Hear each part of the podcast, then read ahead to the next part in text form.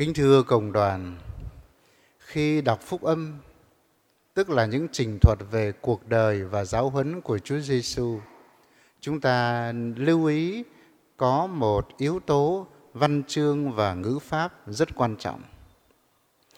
Có những khi thì Chúa Giêsu dùng ở lối văn khẳng định. Có những lúc thì Chúa lại dùng ở lối văn so sánh. Như chúng ta thấy khi Chúa tuyên bố một chân lý thì Chúa dùng ờ, ở thể văn khẳng định như là tôi là mục tử nhân lành. Tôi là đường, là sự thật và là sự sống. Thầy là cây nho, các con là cành nho. Và khi nói về Chúa Cha thì Chúa Giêsu cũng dùng lối văn ngữ pháp khẳng định như thế. Thiên Chúa là Cha, đấng làm cho mặt trời mọc lên trên những người lành cũng như người dữ và làm mưa xuống trên những người công chính cũng như những người bất lương. Và nếu chúng ta học ngữ pháp tiếng nước ngoài thì chúng ta sẽ thấy một yếu tố nữa, đó là khi Chúa Giêsu khẳng định như thế thì bằng ngôn ngữ của châu Âu luôn luôn dùng là một mạo từ xác định. Tôi là mục tử, tôi là cửa chuồng chiên, tôi là cây nho, tôi là đường, là sự thật và là sự sống. Và hình thức ngữ pháp thứ hai đó là Chúa Giêsu dùng lối so sánh. Khi người ta muốn nói về điều gì chắc chắn thì người ta dùng lối ngữ pháp khẳng định. Khi người ta nói về điều gì chưa đến hoặc là không giống như những điều mà người ta thấy ở trong thế giới thực tại này thì người ta dùng lối văn so sánh. Vì muốn truyền tải những giáo huấn cao siêu về nước trời, về Thiên Chúa, về đời sống thiêng liêng, về thiên đàng, về hạnh phúc vĩnh cửu chưa có ở đời này. Cho nên Chúa Giêsu dùng lối so sánh và người thường khởi đầu mở đầu bằng câu nước trời giống như quý ông bà và anh chị em cách đây độ vài tháng đọc ừ, tin mừng thánh mát theo ở ờ, bài giảng trên núi và bài giảng dụ ngôn thì chúng ta đã phân tích điều này. Nước trời giống như một đấu men người phụ nữ kia trộn vào đấu bột. Nước trời giống như cái lưới thả xuống biển và kéo tất cả mọi loại cá. Nước trời giống như một kho báu, người nông dân, người lái buôn phát hiện ở trong ruộng và ông bán mọi sự đi để mua thửa ruộng ấy. Nước trời giống như một viên ngọc quý, một người lái buôn phát hiện ra giá trị của nó và vì thế ông ấy đã bán mọi sự để mua viên ngọc. Nước trời giống như một hạt cải, khi gieo xuống đất thì nhỏ, nhưng khi lớn lên thì thành cây, chim trời có thể đến đậu ở cành của nó. Thưa quý ông bà và anh chị em, chúng ta đưa những dẫn chứng ấy để chứng minh Chúa Giêsu đã dùng lối so sánh để nói về nước trời. Bởi vì nước trời chưa hoàn thành ở thế gian này. Khi rao giảng khởi đầu khi khởi sự công cuộc rao giảng tin mừng thì Chúa Giêsu nói anh em hãy sám hối vì nước trời đã gần đến. Anh em hãy sám hối vì nước trời đã gần đến. Mà nước trời đã gần đến thì chưa đến và ngày hôm nay chúng ta vẫn đặt ra câu hỏi vậy thì kết cục nước trời là cái gì Nước trời còn được gọi là vương quốc của Thiên Chúa. Chúa Giêsu đến trần gian để khai mở nước trời. Và nước trời đã hiện hữu ở thế gian này rồi, nhưng mà chưa hoàn thành.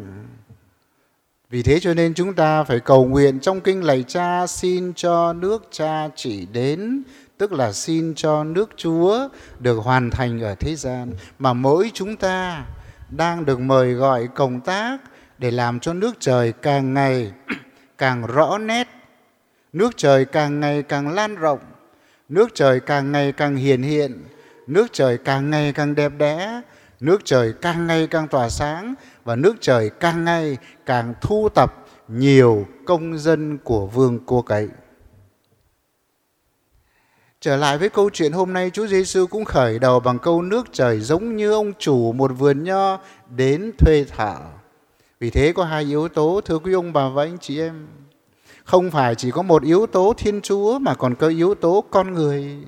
Không phải chỉ có yếu tố một ông chủ vườn nho nhưng còn có những người thợ được mời vào. Bởi vì nếu chỉ có một yếu tố Thiên Chúa thôi thì Thiên Chúa là đấng vĩnh cửu không cần đến chúng ta. Bởi vì là Thiên Chúa là đấng vĩnh cửu, là đấng ngự trên trời, là đấng toàn năng. Nhưng mà Thiên Chúa muốn mời gọi con người để chia sẻ cho họ chia sẻ vinh quang và hạnh phúc của người. Cho nên Thiên Chúa sai con của người đến thế gian để khai mở nước trời và mời gọi chúng ta tham gia vào vương quốc ấy. Có năm thời điểm khác nhau, năm khung giờ mà ông chủ đi ra để mời thợ. Như chúng ta vừa nghe trong tin mừng. Thứ nhất là vào sáng sớm tinh sương, thứ hai là vào lúc giờ thứ ba, rồi giờ thứ sáu và giờ thứ chín, cuối cùng là giờ thứ mười một. Chúng ta cần lưu ý là cách tính giờ của người Do Thái không giống như chúng ta, vì thế cho nên giờ thứ 11 là năm giờ chiều, chứ không phải 11 giờ đâu. Giờ thứ 11 là 5 giờ chiều, vì thế cho nên có 5 thời điểm, 5 khung giờ mà ông chủ đi ra để mời thợ vào làm.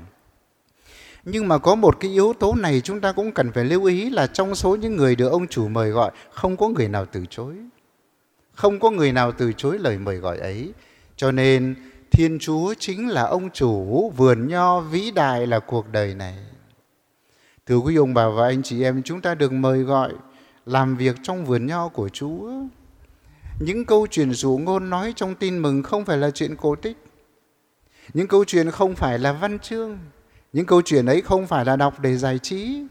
Nhưng mà như công đồng Vaticano thứ hai nói với chúng ta khi nói về lời Thiên Chúa, thì nói như thế này. Lời Chúa là lời được linh hứng và khi chúng ta đọc lời Chúa thì y như là Chúa đang nói với chúng ta. Vì thế mà lời Chúa mang tính hiện tại hai ngàn năm nay rồi, câu chuyện ông chủ vườn nho vẫn mang tính hiện tại đối với chúng ta. Không phải là một câu chuyện xa xưa, không phải là câu chuyện cổ tích, không phải là câu chuyện giải trí, mà câu chuyện ấy vẫn đang mang tính thời sự hiện tại đối với chúng ta. Và làm thế nào để chúng ta hiểu được ý nghĩa của dụ ngôn ông chủ và vườn nho và những người thợ? Hai bài đọc kèm theo giúp cho chúng ta hiểu ý nghĩa ấy một cách rất cụ thể. Bài sách thánh thứ nhất trích ngôn sứ Isaiah, Thiên Chúa phán hãy trở về với Chúa khi nào còn kịp. Hãy trở về với Chúa khi còn cơ hội, khi còn thời gian. Người gian ác hãy bỏ những hành vi xấu xa của mình. Kẻ bất lương hãy từ bỏ những ý tưởng thâm độc của mình. Và như thế là chúng ta đang trở về với Chúa. Và Thánh Phaolô trong bài sách thánh thứ hai thư gửi giáo dân Philippe cũng nói thêm với chúng ta anh chị em thân mến, anh chị em hãy cố gắng sống xứng đáng với danh hiệu ơn Kitô, ơn gọi Kitô hữu. Và như thế thì chúng ta hiểu cụ thể ý nghĩa của bà, nội của bài à, dụ ngôn của câu chuyện dụ ngôn hôm nay đó là mỗi người đều được Chúa mời gọi làm việc trong giáo hội, trong vườn nho.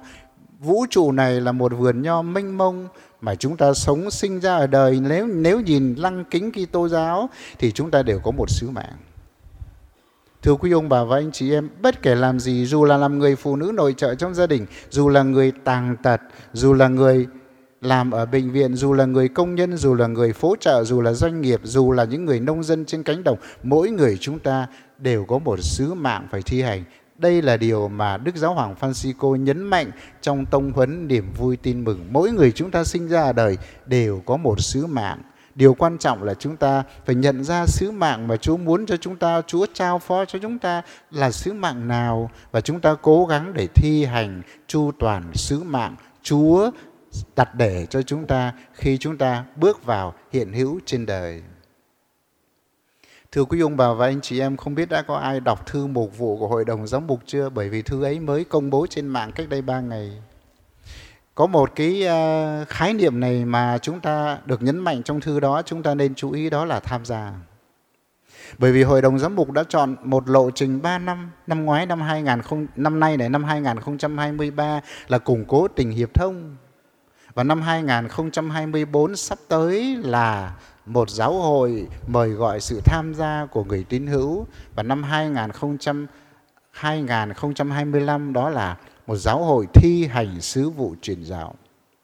Tôi chỉ nhấn mạnh tới khái niệm được nhắc đi nhắc lại trong thư mục vụ của các giám mục mới họp tại Sài Gòn từ ngày 18 đến ngày 22 và thư ấy được phát hành ngày 20 công bố ngày 22. Đó là khái niệm về sự tham gia mỗi người chúng ta là Kitô hữu. Nhờ bí tích rửa tội chúng ta có ba chức năng, một là ngôn sứ, hai là tư tế, ba là vương đế. Cho nên chúng ta tham gia xây dựng giáo hội và tham gia sứ vụ truyền giáo. Và khái niệm tham gia ấy cũng giống như câu chuyện ông chủ vườn nho hôm nay, ông chủ mời chúng ta vào làm việc trong vườn nho và cuộc đời này xin được nhắc lại là một vườn nho, Chúa là chủ vườn nho ấy. Như thế lời Chúa hôm nay muốn mời gọi chúng ta ý thức về vinh dự của người Kitô hữu và cuộc sống của chúng ta có ý nghĩa. Khi ý thức được điều ấy thì cuộc sống của chúng ta có ý nghĩa. Mỗi ngày sống trên trần gian là một ngày sống thật đẹp bởi vì chúng ta sống dưới cái nhìn yêu thương của Chúa, chúng ta đang thi hành sứ mạng mà Chúa gửi chúng ta đến cuộc đời này và đó là hạnh phúc của người Kitô hữu. Xin nhắc lại lời Thánh Phaolô nói với giáo dân Philippe, anh chị em hãy cố gắng để sống xứng đáng với danh hiệu và ơn gọi của người Kitô hữu. Amen.